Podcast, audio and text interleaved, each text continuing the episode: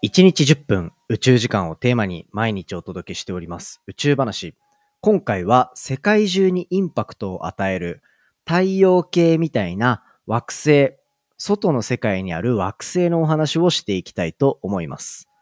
今回出てくるキーワードは地球っぽい惑星が見つかったと世界中で話題になったこと。そしてそれが実はものすごく期待外れな結果を今回、ジェームス・ウェッブ宇宙望遠鏡がもたらしてくれたことっていうところを、ネイチャーの論文をベースに紹介していきたいと思っております。そして今回は、なんと科学系ポッドキャストの日の世界宇宙飛行の日、その企画にも乗っかっているので、ぜひそちらも楽しんでいただけたら嬉しいです。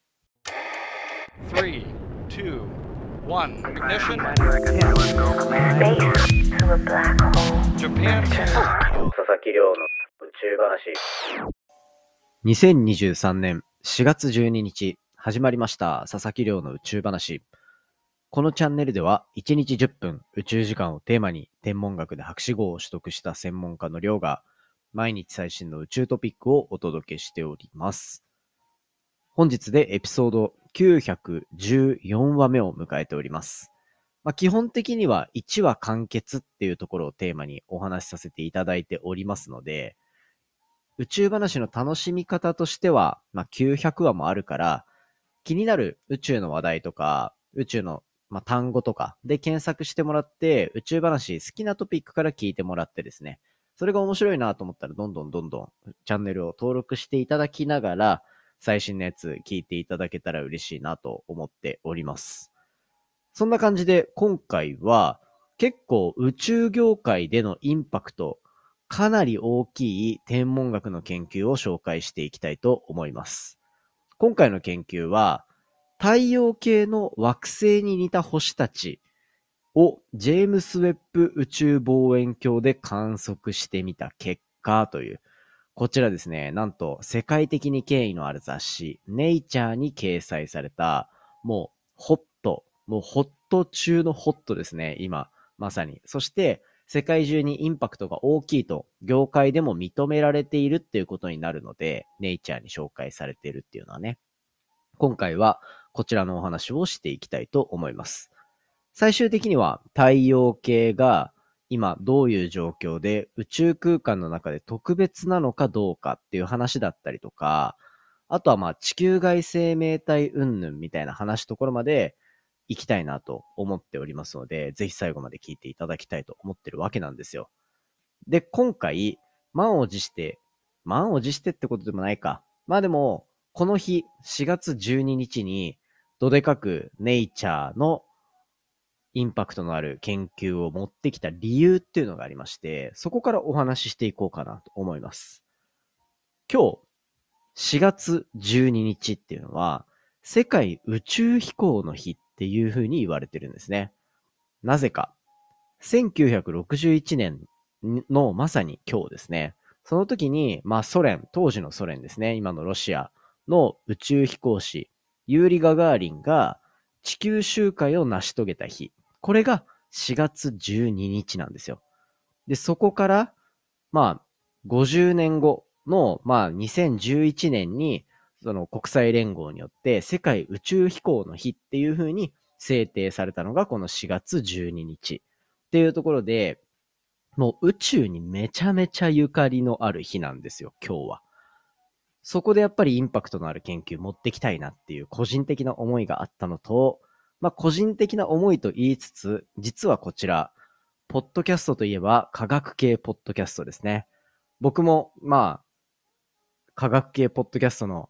走りぐらいの頃から頑張らせていただいていて、あの、科学系ポッドキャストって今、すごいたくさんいろんな番組あるんですよ。で、そんな中で、毎月10日っていうところを、科学系ポッドキャストの日っていうところにして、企画をどんどんやっていってるんですね。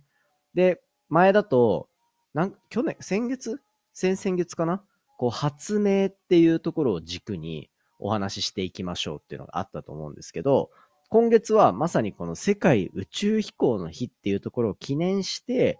じゃあ、宇宙の話題話そうっていうところで、いろんなポッドキャストチャンネルが宇宙に関するお話してくれてます。で、今回の発起人は、同じ宇宙系ポッドキャストの、コペテンナイトの春名誠さんがやってくれていて、で、そこに賛同した番組がいくつか今回エピソードを更新してるっていうような状況ですね。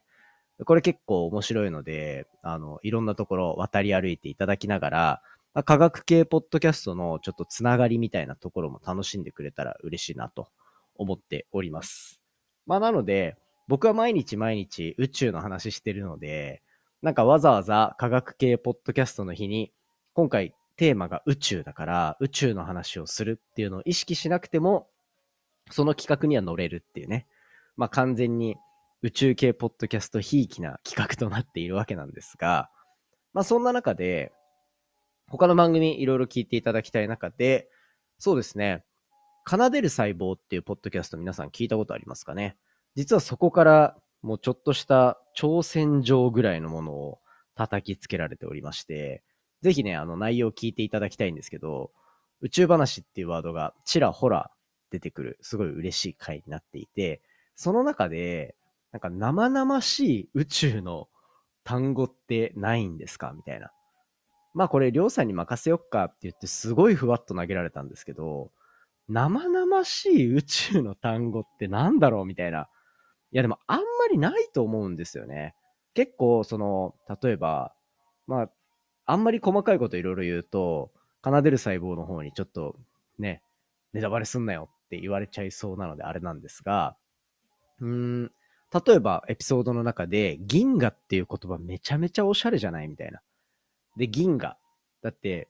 あの、例えば天の川銀河とかっていう風に、天の川を見たときに、銀色の川って表現したんですよ。そこがすごいよねっていう話をしていて、まあ確かになって思ったんですけど、いや、ちょっと待てよ、みたいな。僕、ここで気になってるのが、宇宙系の単語って生々しいものっていうのはあんまりないんですけど、この、例えば、銀河って英語でギャラクシーなんですよね。で、ギャラクシーを銀河っていう風に訳した人がいると。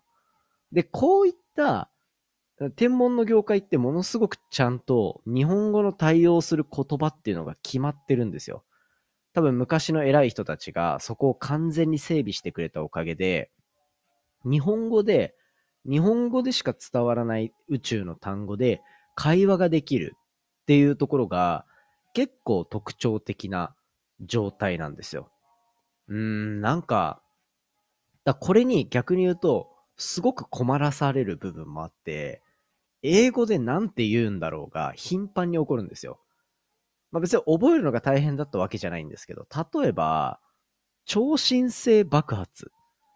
超新星爆発って、超めちゃめちゃ新星、新しい星の爆発っていう風に聞くと、あれ？みたいな。新しい星、生まれたばっかりの星の話なのかなって思うじゃないですか。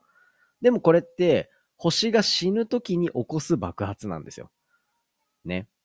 なんでだろうって思うじゃないですか。で、英語だとスーパーノヴァなんですよね。スーパーノヴァってなると、ん？みたいな。やっぱりなんか、それをそのまま超新星爆発、スーパーノヴァエクスプロージョンとかっていうところの枠組みにすると、なんでそのワードが割り振られたんだろうっていうところはなんか若干気になるところではあるみたいなところで、逆に言うと、その奏でる細胞へのアンサーとしては、生々しいワード、パッとは思いつかないぐらい、おしゃれかつ結構硬い名前がちゃんと全部についてるなっていうところが個人的には思う部分だったりしますね。なのでまあそういったところもある、この宇宙関連のお話っていうところがいろんなポッドキャストで展開されてるので、ぜひそちら聞いてもらいたくて、やばいですね。ここまでで相当話し切っちゃってる。まあいいや。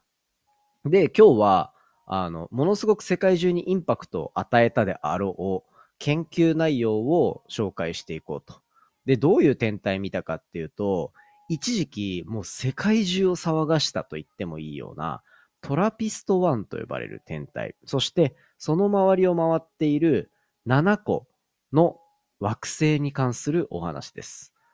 この星たちって、実は一時期、どっかのタイミング、どこだっけな、2017年とかっていうタイミングで、いきなり見つかった惑星たちで、今で言うところの、まあなんか地球以外、太陽系以外の惑星って、いつも話してるみたいに5000個ぐらい見つかってますって話してるじゃないですか。けど、やっぱ2016年、2017年、僕もその時研究してたんですけど、ないんですよ、そんなに。むしろ、このタイミングから、2016年、2017年ぐらいから、思いっきり観測例が増えたなっていうところの第一歩ぐらいの感じで考えられるのが、このトラピスト1っていう天体なんですね。で、それの周りに地球っぽい惑星が7個もぐるぐる回ってるっていうところが当時の研究で明らかになって、これはだってびっくりするじゃないですか。えみたいな。地球っぽい星ってそんなにあるんだみたいな。しかも一つの星に7個もあるんだみたいな。そういったところですごく話題になって、当時僕は惑星の研究ではなくて、その太陽みたいに自分で輝く星の研究をしていたので、でイメージ的にはその7個の惑星が回っている中心の星をずっと見ているような感じだったんですよね。なので、その惑星を見るっていうよりは、中心の星がどういう星なのか、ちょっと佐々木くん調べてみてくれないみたいな感じで、こう、研究室の教授の先生に言われて、あ、じゃあやっときます、みたいな感じで分析して、で、そこでなんとなく見えてきたことで言うと、なんか、太陽よりもかなり過酷な環境を周りに作ってるんじゃないかなっていうところが、なんとなく見えた部分だったんですよね。何が過酷かっていうと、まあ、ポッドキャストでもよく話す太陽フレアみたいなところですね。まあ、そこで言うとこの恒星フレアか。に当たるものっていうのが、太陽よりも大きい爆発を起こしやすいような天体っぽいなっていうところが、まあ、僕がやってた研究と結びつけたときになんとなく見えてきたんですよ。これ結構面白くて、こう、その時はまだなんか、周りの7個の星全部地球っぽいんじゃないって言われてた時に、研究室でこう調べてみたら、いや、うん、どっちかっていうとこれは、あんまり住むのに適してないような爆発激しい星なんじゃないのかなって、当時から結構思ってた部分だったんですよね。まあそれがなんかその論文としてインパクトの残るような研究というか気づきかっていうとそうでもないし、論文にできるような精密な分析をして論理立てて考えたわけではなくて、なんとなく自分たちが持ってる感覚と分析結果とっていうのを照らし合わせてそういうふうに考えていたっていうのが実は当時の思い出としてあって、まあそんな星なんですけど、後々いろいろやっぱり、その7つの惑星に対する研究っていうのがどんどんどんどん進んでいった中でですね、結局は地球っぽくはないっていう結論にたどり着いたんですよ。これが結構面白い部分かなと思っていて、なんか地球っぽい惑星っていうとこの概念が、ここでなんかどれだけふわっとしたものなのかっていうところが結構気づかれたっていう、そういう場面でもあるんですよね。地球っぽい惑星っていうのは、単なる岩石でできた惑星のことなんですよ。太陽系の中の惑星っていうのは大きく2種類に分けられて、地球とかみたいに地表があるような岩石でできた惑星、主にまあ、地球の隣の火星とかよりも内側っていうところは、この岩石惑星に当たるような天体。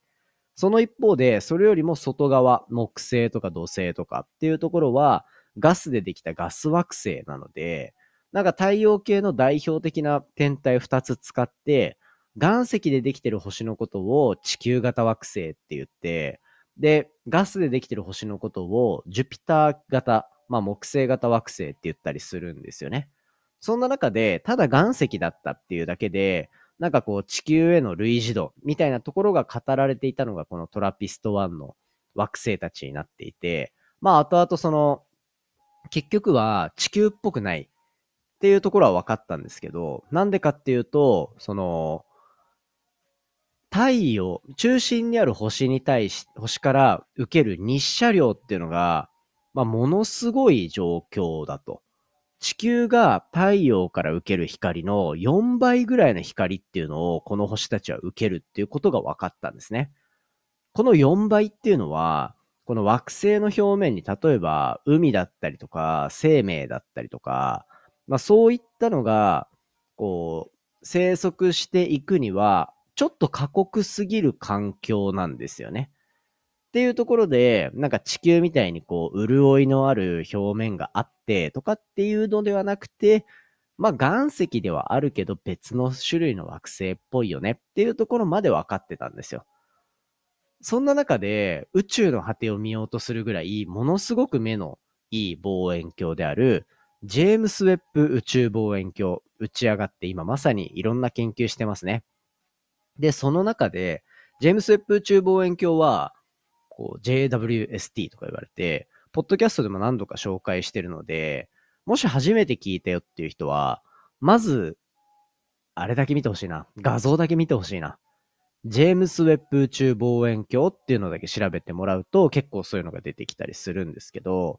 もうかっこいいんですよ。宇宙船っぽくて。で、この望遠鏡、ものすごくて、今宇宙にいるんですけど、宇宙でできた初めての星を観測しようとしてると。まあ、それ関連の話って最近900話超えてから何回かしたと思うので、そっち聞いてもらいたいなと思うんですけど、それぐらい目が良くて、この望遠鏡の性質上、惑星の大気とか、そもそも惑星の細かい表面の情報っていうのを取得しやすいっていうような、そういう性質を持ってるんですよ。なら、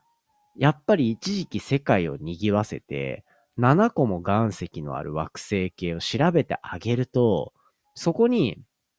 地球みたいな、地球みたいな大気は難しいけど、金星みたいに分厚い大気で覆われた惑星みたいなのなのかとか、あとは、もうほとんど、こう、大気を持たない。惑星でいうとこの水星とか、あとはまあ月もちょっと惑星じゃないけど、そうですね。そういったところみたいな大気を持ってないか持ってるかっていうところに、一個終止符を打てるというか、あの、新しい研究結果を持ってこれるんじゃないかっていうところに目をつけたのが今回の研究です。ものすごく目のいい望遠鏡を使って、そして惑星の大気を調べるのに非常に適した望遠鏡を使って、一時期世界を騒がせたトラピスト1と呼ばれる天体。この天体のこの惑星ですね、を観測してあげようという、そういう研究結果になります。で、結果、先に紹介すると、今回の結果から見えた傾向で言うと、これ、この星たちには、大気がなさそうっていう研究結果が出ました。つまり空気ないです、地表に。地球よりも4倍の光を受ける。中心の星から4倍の光を受ける、このトラピスト1の惑星は、なんと、地球っぽいかなと思われてたら、そもそも地球みたいに水が生存できるような状況ではない。生物も無理だろうって言われた。それだけではなくて、今回新しい研究によって、大気も存在しないと。つまり、ただの石の塊だというような研究結果が分かったんですよ。ね、これが結構、なんだろうな。あ、やっぱりそうなんだっていう派と、多分、なんだ、残念だなっていう思う派と多分半々ぐらいいるような研究結果になっていて、そこをしっかりと確かめられた。そして、ジェームス・ウェッブ宇宙望遠鏡を使って、こういうことができるっていう、なんか指標を一つ立ててくれたっていうところが、このネイチャーに掲載されるに値するっていうふうに考えられて、きっと今回ピックアップされてるんだろうなというふうに思っているので、今回のこの研究結果からですね、まあこう、今の5000個以上見つかる太陽系以外の惑星の流れの最初を作ったトラピスト1っていう天体だけ覚えていただきたくて、そこの天体に大気がないことが、ジェームス・ウェップによって分かったんだよっていうところですね。これを、まあ、そうですね。にわか宇宙好きっぽい友達とかに言ってみたらいいんじゃないですか？ソースはとか言われたら、もう、ここのポッドキャストの概要欄に貼ってある論文バチンって出してください。この英語の論文に書いてあるから、ネイチャーだよ、みたいな。そんな感じで使ってくれたら嬉しいなと思ってます。まあ皆さんにはそんな鼻のつく人間になってほしいとは思ってないですけど、まあそうやって宇宙話の内容でちょっとでも面白いなと思ったら、そうやって周りの人にぜひですね、話してみてくれたら嬉しいなと思っております。そんな感じで今回は科学系ポッドキャストの日の企画というところで、世界宇宙飛行の日にネイチャーに掲載された世界中にインパクトを与える天文学の研究、太陽系みたいな惑星に関するお話をさせていただきました。今回の話も面白いなと思ったら、お手元の Spotify アプリでフォロー、フォローボタンの下にある星マーク、こちらからレビューよろしくお願いいたします。番組の感想や宇宙に関する質問については、Twitter のハッシュタグ宇宙話で募集しておりますので、じゃんじゃんお寄せいただけたら嬉しいです。それではまた明日お会いしましょう。さようなら。